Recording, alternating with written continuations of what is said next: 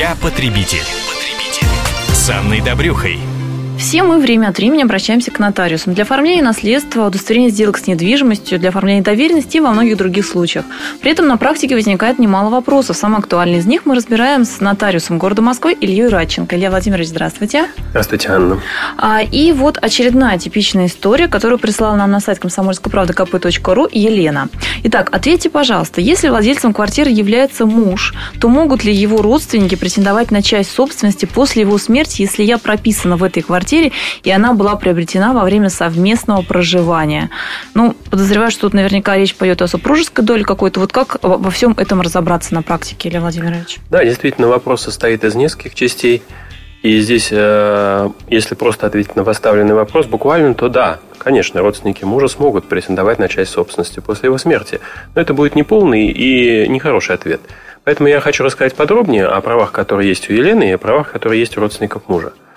Значит, прежде всего, э, если квартира, как э, указано в вопросе, приобретена во время совместного проживания, я так полагаю, что все-таки это в период брака имеется в виду, вот. Если в этом случае квартира была приобретена в период брака и приобретена, скорее всего, по возмездной сделке, например, по договору купли-продажи, да, то она, такая квартира, будет признана общим имуществом супругов, совместно нажитым – Соответственно, в случае смерти своего мужа, если брак не будет расторгнут, Елена сможет э, претендовать на выдел доли в этой квартире.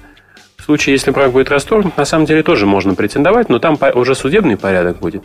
Но в случае, если брак не будет расторгнут, можно просто подать э, заявление нотариусу, который оформляет наследство, и нотариус выделит половину этой квартиры в собственности Елены и эта половина не будет считаться наследственным имуществом, а будет считаться имуществом непосредственно Елены, то есть жены, а вторая половина уже будет оформляться по наследству.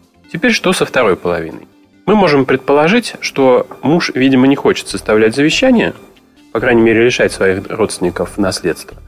Если это так, то они примут участие в наследовании. А какие именно родственники? Их же может быть да, много? Разумеется. То есть те из них, кто является наследниками первой очереди. Потому что жена является наследницей первой очереди, и наравне с ней могут наследовать только другие наследники первой очереди, то есть родители мужа или его дети. Если таких наследников не будет, то все другие родственники мужа претендовать на наследство уже не смогут. Потому что жена, как наследница первой очереди, имеет перед ними приоритет. Если, допустим, будут другие наследники, например, дети, или, скажем, родители – то они имеют право на участие в наследстве. Но здесь надо иметь еще один э, момент в виду, что лишить их наследства нельзя, но при этом у нас в соответствии с законом при разделе наследственного имущества – тот, кто пользуется конкретным наследственным имуществом, имеет приоритет перед теми, кто им не пользуется. Елена написала нам, что она проживает в этой квартире. А раз она в ней проживает, то я предполагаю, что родственники мужа, видимо, в этой квартире не проживают. И, соответственно, у Елены есть приоритет при разделе. Другое дело, что этот раздел делается не всегда, и э, он делается обычно в форме соглашения о разделе. Если такого соглашения не будет, то раздел имущества можно провести только в судебном порядке.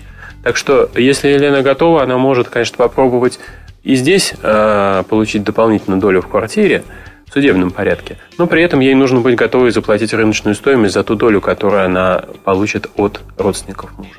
Ну что же, масса важной, полезной информации. Надеемся, что все это поможет вам сориентироваться в наследственном праве. А с нами был нотариус города Москвы Илья Радченко. Я потребитель. потребитель. С Анной Добрюхой.